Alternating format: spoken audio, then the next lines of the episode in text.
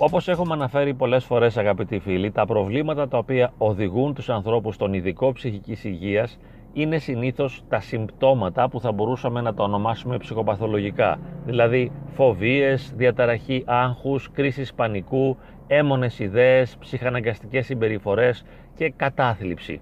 Αυτά επειδή δεν μπορούμε να τα διαχειριστούμε μόνοι μας και αλλοιώνουν την ποιότητα της ζωής μας αναγκάζουν κατά κάποιον τρόπο να αναζητήσουμε βοήθεια και επειδή σήμερα γνωρίζουμε ότι υπάρχουν ειδικοί ψυχικής υγείας, απευθυνόμαστε σε αυτούς για να πάρουμε βοήθεια.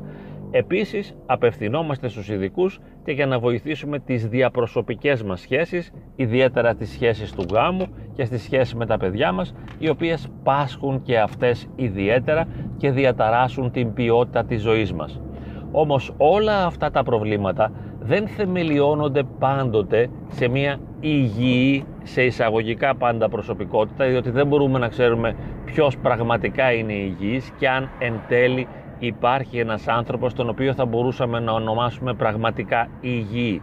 Είναι δύσκολο να περιγράψει κανείς τι σημαίνει ψυχική υγεία. Όμως, πέρα από τα προβλήματα τα οποία περιγράψαμε προηγουμένως, υπάρχουν και οι διαταραχές προσωπικότητας οι οποίες περιγράφονται στα διαγνωστικά εγχειρίδια της ψυχιατρικής, αλλά εγώ δεν θέλω να κάνω τώρα αναφορά σε συγκεκριμένες διαταραχές προσωπικότητας, θέλω να θέσω το ζήτημα διαφορετικά. Αυτά τα συμπτώματα τα οποία μας ταλαιπωρούν, των έμονων ιδεών, του άγχους, των φοβιών, του πανικού κλπ, θεμελιώνονται σε μια συγκεκριμένη προσωπικότητα, στον εαυτό μας. Από εκεί αναδύονται. Δεν είναι συμπτώματα τα οποία υπάρχουν πάνω στο πουθενά και ορούνται στο τίποτα είναι δικά μας συμπτώματα. Είναι συμπτώματα του εαυτού μας. Οπότε έχει πολύ μεγάλη σημασία να δούμε ποιος είναι αυτός ο εαυτός. Εάν αυτός ο εαυτός είναι συγκροτημένος, είναι όριμος, είναι υπεύθυνος, εάν είναι ένας εαυτός που έχει εσωτερική ισορροπία και αρμονία, τότε τα συμπτώματα αυτά θα αντιμετωπιστούν πολύ πιο εύκολα από ότι εάν ο εαυτός μας είναι ένας δύσκολος εαυτός ο οποίος χάνει εύκολα την ισορροπία του, νιώθει δυσαρμονία, είναι ψυχοσυναισθηματικά ανώριμος, έχει χαμηλές αντοχές, υποφέρει και μπερδεύεται με το παραμικρό. Θα μπορούσε τώρα να πει κανείς, α ναι ναι, αυτό είναι το πρόβλημά μου, αυτό με ενδιαφέρει εμένα. Να μιλήσουμε για το πρόβλημα της προσωπικότητας. Ίσως κάποια άλλη φορά το αναλύσουμε και αυτό. Αλλά τώρα θέλω να πω ότι η αποτελεσματικότητα κάθε ψυχοθεραπείας, η αποτελεσματικότητα της αντιμετώπισης των ψυχοπαθολογικών συμπτωμάτων, όπως είπαμε, της κατάθλιψης, του πανικού, των έμονων ιδεών κλπ, εξαρτάται από αυτή την προσωπικότητα. Όταν κάποιος πάει στον ειδικό ψυχικής υγείας, παρουσιάζει τη συμπτωματολογία. Ο ειδικός, ανάλογα με την ψυχοθεραπευτική του σχολή και νοοτροπία, βάζει ένα συγκεκριμένο στόχο και μια μεθοδολογία. Δηλαδή με ένα συγκεκριμένο τρόπο θα αντιμετωπίσουμε τη συγκεκριμένη συμπτωματολογία. Πολλές φορές στα πρώτα ραντεβού δεν φαίνονται οι διαταραχές προσωπικότητας και δεν φαίνονται διότι τις αποκρύπτει ο συγκεκριμένος άνθρωπος ο οποίος απευθύνεται στον ειδικό. Δηλαδή μιλάει για τα συμπτώματά του. Δεν του λέει βαθύτερα τι συμβαίνει στο βάθος της προσωπικότητάς του, δηλαδή όπως είπαμε τι ισορροπία έχει μέσα του, πόσο δύναμη νιώθει, ποια είναι η δυνατότητά του να αντιμετωπίζει και να διαχειρίζεται δυσκολίες και αντικσοότητες, πόσο σταθερός και ισορροπημένος και συγκροτημένος είναι.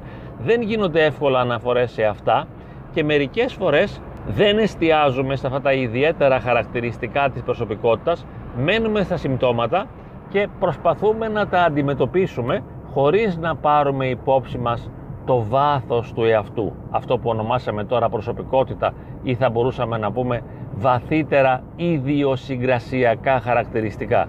Μένουμε στη συμπτωματολογία και καλά κάνουμε, ιδιαίτερα στην ψυχολογία της συμπεριφοράς και τη γνωσιακή, περισσότερο μένουμε στα συμπτώματα και στην αντιμετώπιση των συμπτωμάτων. Γι' αυτό και οι συγκεκριμένες θεραπευτικές σχολές μέσα από κάποιες στατιστικές μετρήσεις αποδεικνύουν ότι είναι αποτελεσματικές. Το αποδεικνύουν επειδή κάνουν αναφορά στη συμπτωματολογία.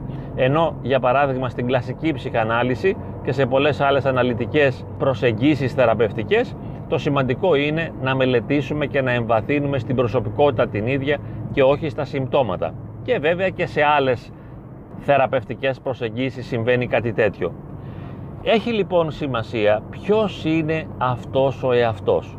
Και είπαμε προηγουμένως αν είναι συγκροτημένος, αν έχει εσωτερική αρμονία, αν έχει ισορροπία, αν έχει δύναμη, αν έχει αντοχή, αν έχει δυνατότητες να διαχειρίζεται αντικσοότητες κλπ.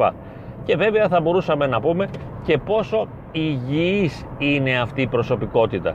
Τι σημαίνει υγιής; Δηλαδή από τα πρώτα παιδικά χρόνια εάν μεγάλωσα σε ένα υγιές περιβάλλον όπου υπήρχε ισορροπία και αρμονία, αγάπη και σταθερά όρια ή μήπως η μαμά μου ήταν βαθιά νευρωσική και διαταραγμένη και αγχωνόταν με το παραμικρό και ούρλιαζε και φώναζε και ο πατέρας μου το ίδιο μήπως εκείνοι αγχωνόντουσαν, φοβόντουσαν, τρομάζανε και δημιουργούσαν μια εκρηκτική ατμόσφαιρα δίπλα τους και όλα αυτά διαχρονικά με επηρέασαν ώστε να διαμορφώσω μια προσωπικότητα η οποία είναι διαταραγμένη και δύσκολη όπως η προσωπικότητα των γονιών. Στην περίπτωση αυτή λοιπόν η αντιμετώπιση των συμπτωμάτων μετά, τα οποία μας ενδιαφέρουν γιατί σε αυτά εστιάζουμε, θα είναι πιο δύσκολη. Λέμε ας πούμε, φοβάμαι τους σκύλους, τις γάτες, τις ασθένειες, το γύρας, το θάνατο. Ωραία, τα φοβάσαι αυτά. Αλλά είναι πολύ σημαντικό να δούμε ποιος είσαι εσύ που τα φοβάσαι αυτά. Δηλαδή αυτοί οι φόβοι πάνω σε ποια προσωπικότητα θεμελιώνονται ή μάλλον από ποια προσωπικότητα, από ποια ιδιοσυγκρασία, από ποια χαρακτηροδομή αναδύονται τα συμπτώματα αυτά.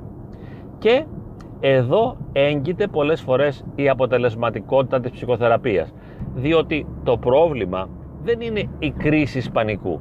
Η κρίση πανικού είναι το σύμπτωμα. Θα μου πείτε τώρα, μα υπάρχουν ψυχοθεραπευτικές σχολές και νοοτροπίες και προσεγγίσεις που ακριβώς αυτό υποστηρίζουν. Εντάξει, εγώ κάνω τώρα μία διευκρίνηση, μία διασαφήνιση ότι δεν είναι πάντα το πρόβλημα στην προσωπικότητα, στο βάθος του εαυτού του θεραπευόμενου. Δεν είναι πάντοτε εκεί. Μπορεί να πάθει κάποιος κρίση πανικού, φοβίες, αγχώδη διαταραχή ή κατάθλιψη, ενώ είναι ιδιαίτερα υγιής, σταθερός, ισορροπημένος και δυνατός. Αλλά σε κάποια φάση της ζωής του να βιώσει αυτή τη συμπτωματολογία ακόμη και σε ακραίες περιπτώσεις μπορεί να είναι υγιής και δυνατός και να παρουσιάσει και μια παραλυρηματική διαταραχή. Αλλά και αυτό θα περάσει πολύ γρήγορα εφόσον ο συγκεκριμένος άνθρωπος είναι δυνατός, εφόσον έχει μια δυνατή χαρακτηροδομή, μια δυνατή ιδιοσυγκρασία, μια δυνατή προσωπικότητα. Αυτός ο εαυτός, αυτό το βάθος του είναι του, θα τον βοηθήσει να αντιμετωπίσει γρήγορα και αποτελεσματικά τα συμπτώματα τα οποία τον βασανίζουν. Βέβαια, είναι απαραίτητη η βοήθεια, η συνδρομή του ειδικού ψυχικής υγείας. Οπωσδήποτε. Μπορεί να τον βοηθήσει ουσιαστικά. Αλλά όπως είπαμε, έχει σημασία το βάθος του είναι του ανθρώπου. Ο ειδικός θα μας βοηθήσει γιατί θα μας εξηγήσει ποια είναι η σημασία και το νόημα των συμπτωμάτων και μπορεί να μας υποδείξει και τρόπους διαχείρισης και αντιμετώπισης αυτής της συμπτωματολογίας.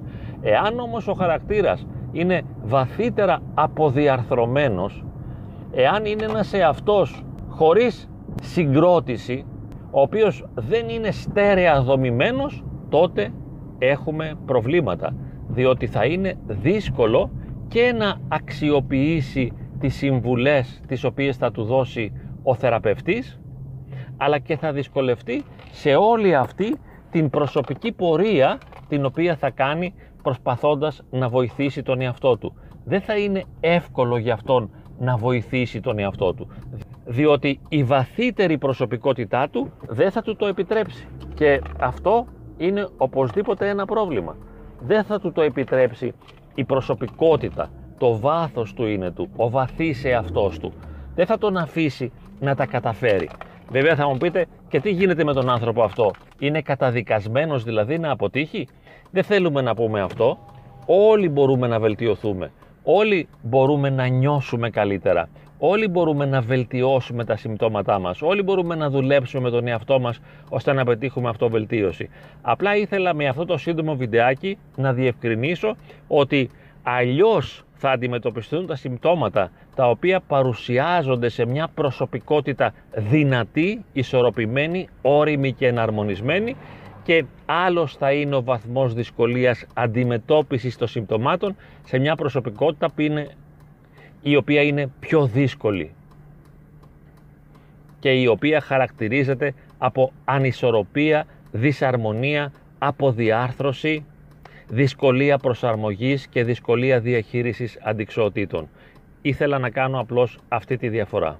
Υπογραμμίζοντας όμως και πάλι ότι όλοι μπορούν να βοηθηθούν, όλοι μπορούν να βελτιωθούν.